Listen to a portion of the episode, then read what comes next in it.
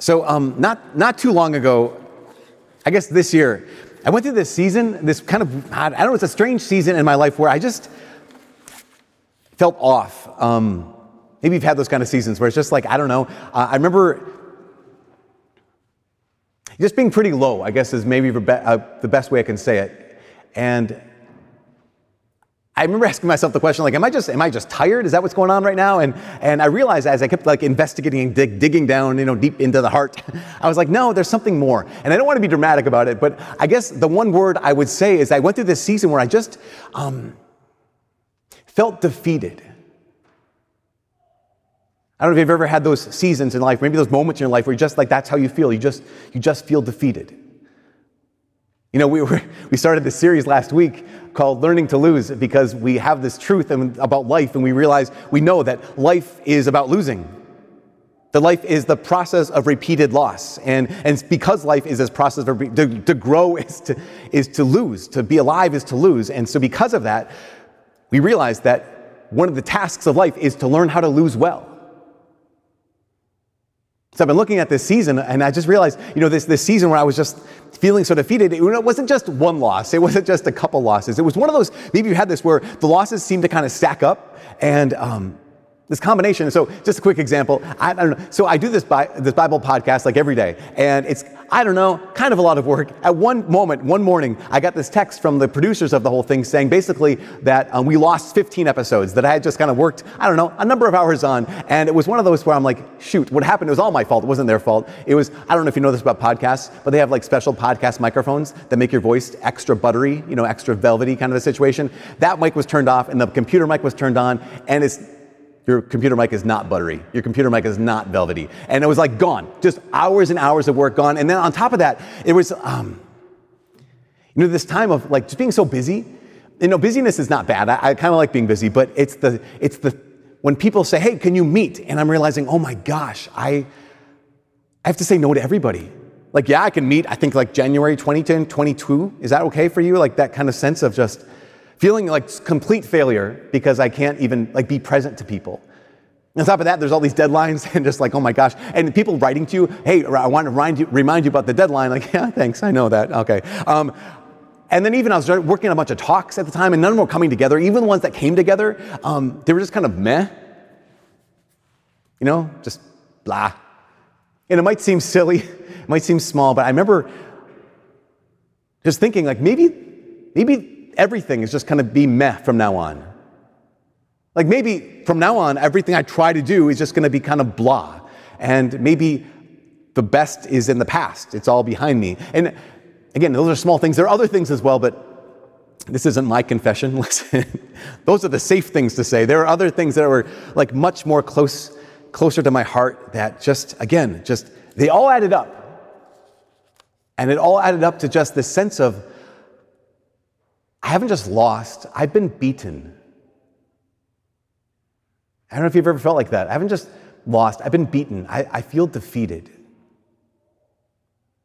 Because I think it's one thing to recognize that life is about losing, and it's another thing when those losses stack up. And I, this is in your lives too. I'm sure you've had these seasons where it's just like, man, every morning you wake up and you, all day, it's like that debt. Debt. I owe money. I owe money. I owe money. I can't pay it back. And it just stacks up and it's there all day or health issues and you're just waiting for that text from your mom to say, here's how I'm doing today, or that text from your little brother saying, here's how I'm doing today, or that text from the doctor saying, here's how you're doing today. And it's just, it stacks up and it's just, man, why can't I get past this thing? Or I know so many people in this church tonight that one of the losses has been the loss of someone you loved so much and they're gone now.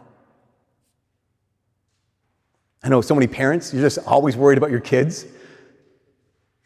I know a lot of kids, you're sometimes worried about your parents. it all stacks up.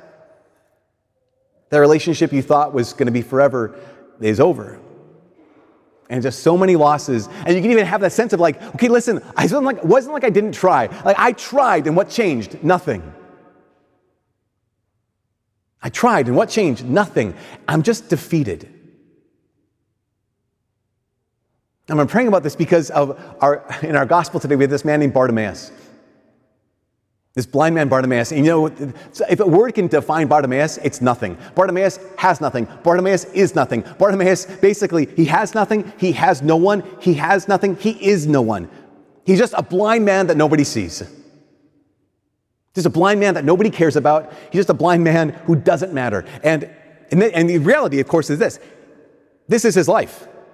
What I mean by that is his life is loss. He has nothing. He has nothing to offer.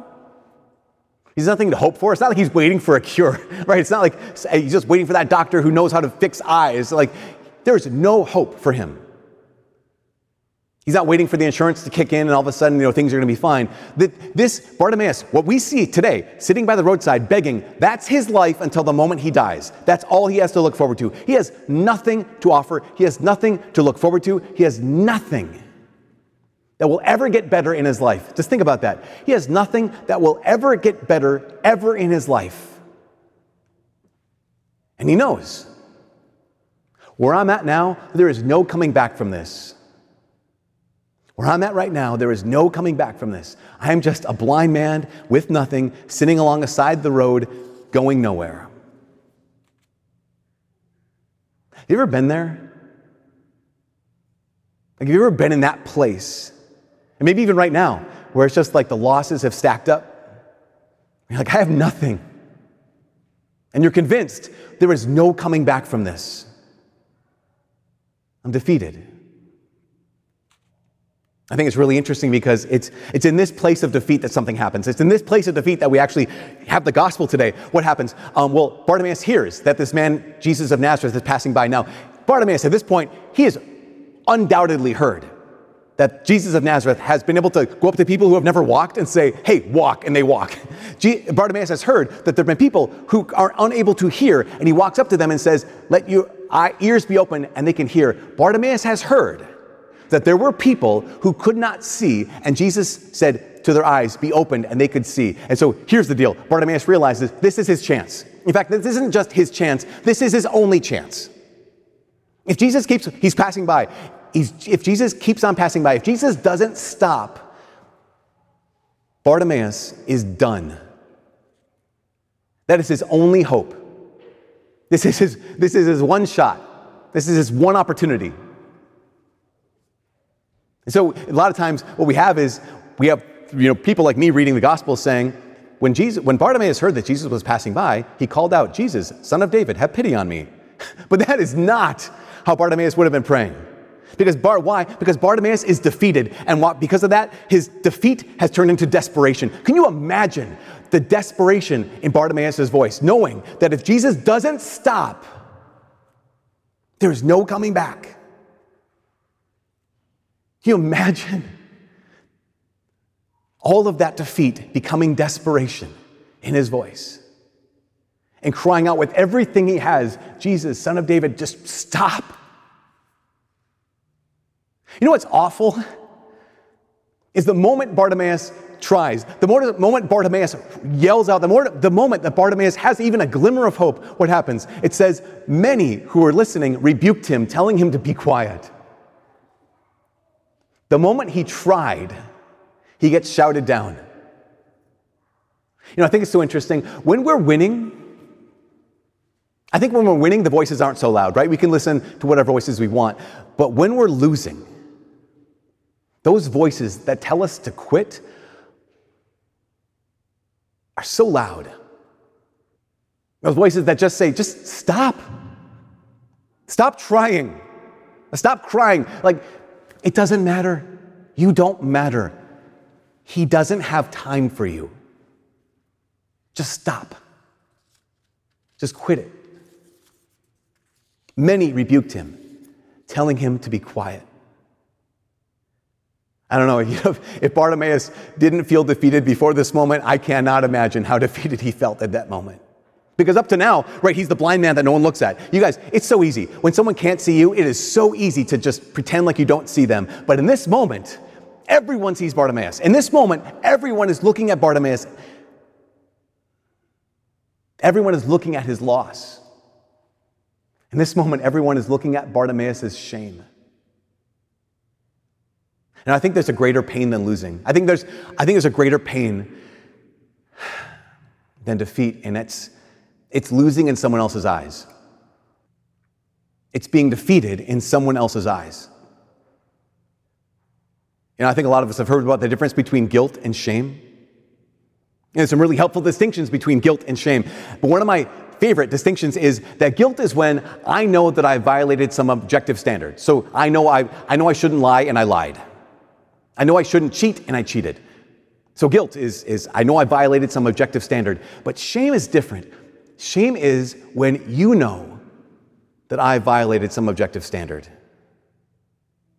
Guilt is when I know I lied. Shame is when you know that I lied. Guilt is when I know my wound, when I know my sin. Shame is when you know my wound. Shame is when you know my sin. That's one of the reasons why, isn't it so hard when we're feeling shame? Isn't it so hard to look people right in the eyes?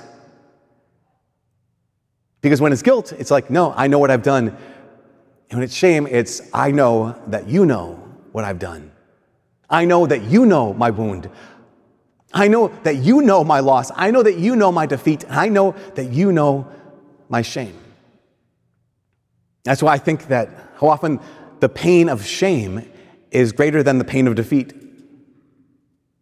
Because it holds us back from even asking for help, holds us back from even trying because of how we might look in front of other people. That's actually the church has a word for that. It's, it's called vanity. I know when we think, think of the, the, the word vanity, we think of the song like, You're so vain. You think the song's about you. Like maybe you don't because you're younger than that. But vanity, a lot of times I think we think vanity is when you think you look amazing and you just can't keep your eyes off yourself in the mirror.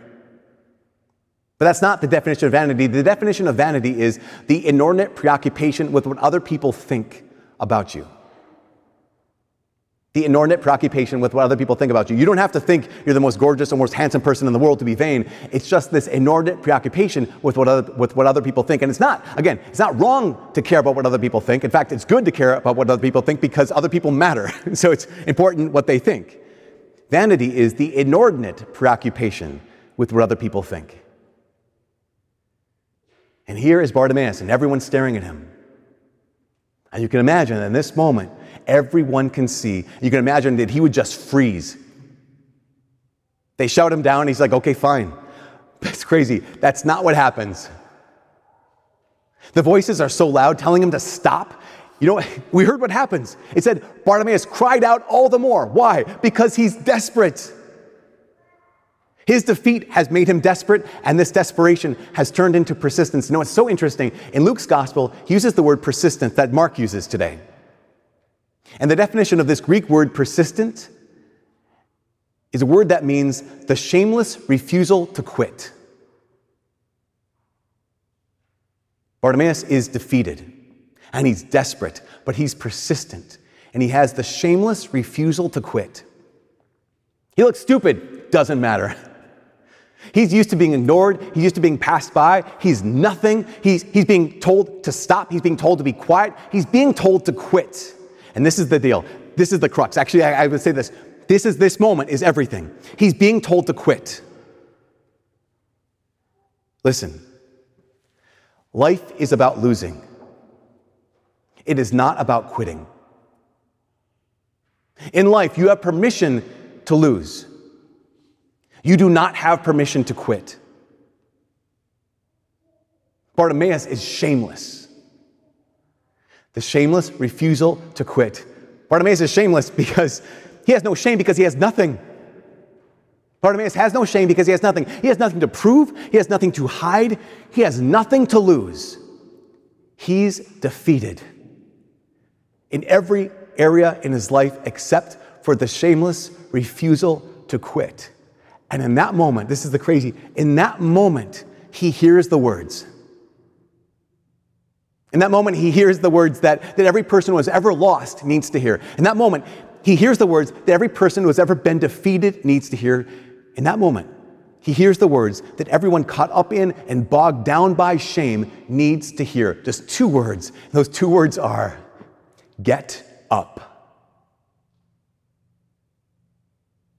in this moment where he has nothing, he hears those words get up. The voices that had said, stop, This had said, stop trying, stop crying, it doesn't matter, you don't matter, he doesn't have time for you, are now the words, the voices that say, get up, because life is about losing, it is not about quitting. And you have permission to lose. You do not have permission to quit. Because when you have nothing, when you have nothing left, when you have nothing left to prove and nothing left to hide and nothing left to lose, that's the moment that God speaks into that. That's the moment God speaks into your heart and He says those words to you and to me. He says, Take courage, get up. You have nothing left to lose. Take courage, get up. You have nothing to hide. Take courage and get up. Question When in your life, or where in your life, where in my life do I most need these words? What shame is there in your heart? What loss in your life? Where are you most defeated? Where you need to hear God saying these words that He does say to you tonight Take courage. Get up. Which I know this can be tough. I mean, of course, duh, it's difficult. It's not easy. Way easier to say it than it is to do it. That's why I love that they don't just say, take courage, get up, but they give the reason why.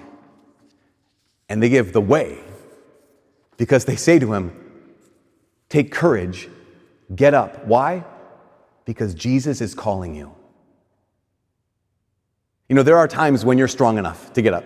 Uh, duh, duh, of course there are. There are times when you're strong enough to say, I'm going to rise from defeat. There are times when the loss is not so big and you can get up on your own. But there are times when our strength runs out, right? Of course we know this. There are times where the defeat is too much. There are times when the shame is overwhelming. There are times when we're convinced there is no coming back from this. And that's when we need to hear those words take courage, get up. Why? Because Jesus wants you. Because Jesus is calling you to step into his gaze. Jesus is calling you to step into the light.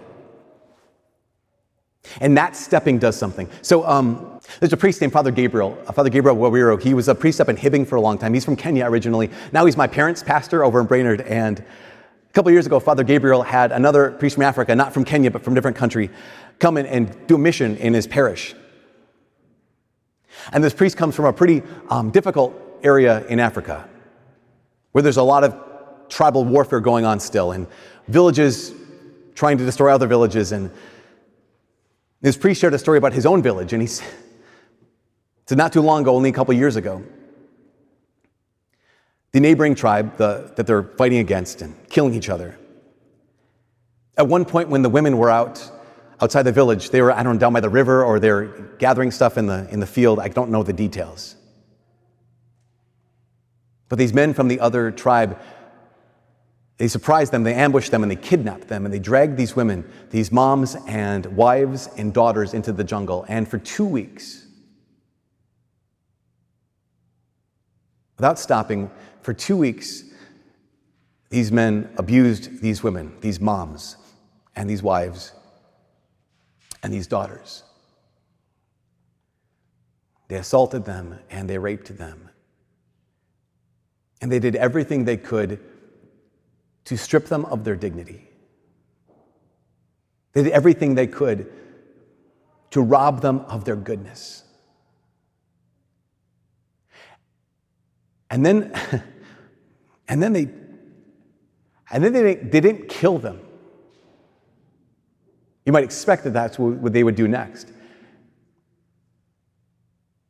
They said, actually, what we're going to do is we're going to let them go and we're going to tell them, you're free to go home. With the idea that what we've done is we've just stripped them of their dignity. We've just taken these, these, these, this village's mothers, we've taken their wives, we've taken their daughters, and we've treated them so shamefully that they can't possibly, they're going to go back to their village and it's going to destroy the village from the inside out. With all of this shame and all this brokenness, we've taken something from them that can never be restored, and they're going to send them back to this village, and it'll kill the village from the inside out like a cancer treated them horribly, and said, You're free. Go home. Expecting that what the people in the village would do is what so many of us do. When someone has their wounds, when someone, we know what's, ha- what's hurt them, we know what's been, ha- what's been done to them, and we just don't talk about it. We just look the other way, we ignore it, we pretend it's not there. And they thought that's what would happen. What happened was the opposite. It was crazy. He said, the moment these women came to the, sh- the, the, the, the edge of the jungle and they were seen by everyone in the village, the village erupted in joy, knowing what had happened to these women ran out of the village across the field to run into embrace, to see them, to celebrate them. This is so key. He said that not only did they see them and welcome them home, they said, Tell us your story. Tell us what happened to you in the jungle. Don't hide your shame. Don't hide what was happening. Don't hide what was unspeakably done to you. Speak it. That attempt to rob you of your goodness failed because we see you and we celebrate you. Not what happened to you, but you. This attempt to, to destroy you and rob you of your goodness failed because we see you and we celebrate you. This attempt to rob you of your dignity failed because we see you and we celebrate you. You know, this is, this is the. Yeah, I think this is one of the reasons why God gave us not only the ability to be forgiven of our sins, but He gave us confession. Because what's confession? Confession is where we show up when we've been defeated. Confession is the place we show up when we have when, when we're so far gone, there's no coming back.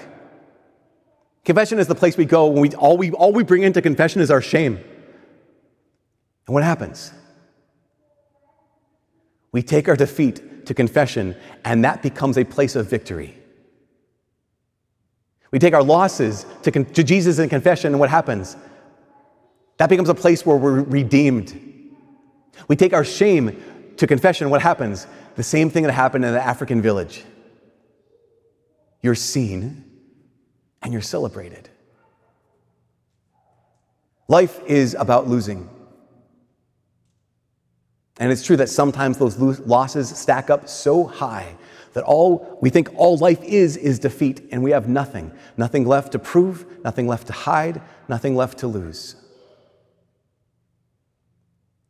But it is in that moment, the moment of maybe our greatest brokenness, greatest defeat, greatest shame,